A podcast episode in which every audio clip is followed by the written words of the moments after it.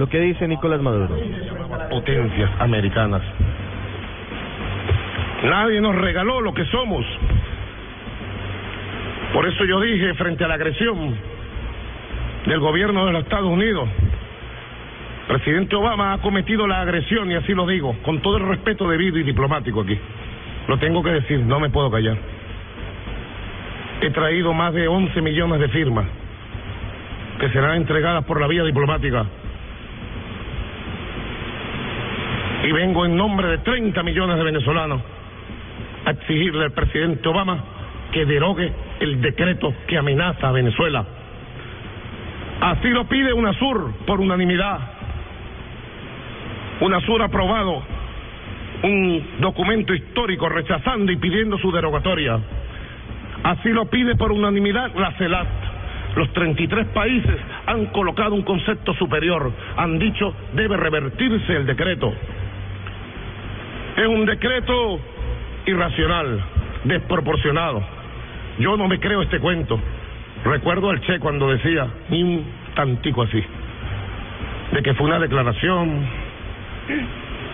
solamente una declaración, por valiente que sea, y lo es, del presidente Obama, no es suficiente. Hay que buscar los caminos políticos, diplomáticos y jurídicos para despejar este decreto amenazante.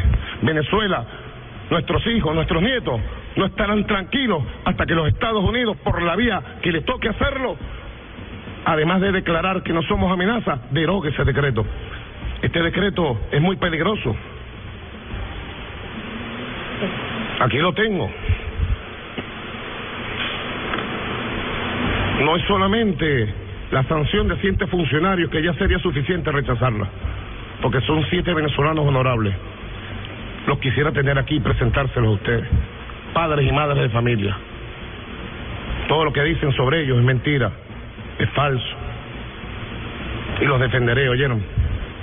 Los defenderé como presidente, a donde tenga que defenderlo. Este decreto se mete en la vida interna de Venezuela. No sé si ustedes han tenido tiempo, se lo estamos entregando a cada delegación para leerlo, para leerlo en todos los idiomas.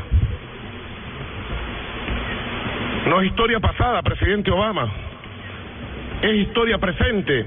Yo quiero futuro también, y quiero futuro con los Estados Unidos. Nosotros no somos antiestadounidenses, no. Yo soy admirador de Jimi Hendrix, Eric Clapton, y cuando tocaba rock, me gustaba tocar y cantar sus canciones.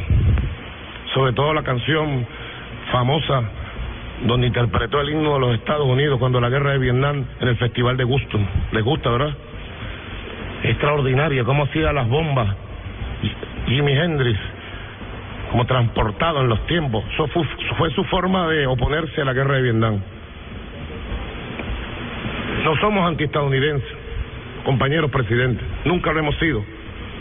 Ni Bolívar ni Chávez fueron antiestadounidenses. Somos antiimperialistas, como es la mayoría del pueblo de los Estados Unidos, que está en contra de la guerra, que está en contra de que se destruya Libia, a Siria y que se invadan pueblos. La juventud de Estados Unidos quiere cambiar Estados Unidos. Atención 1247.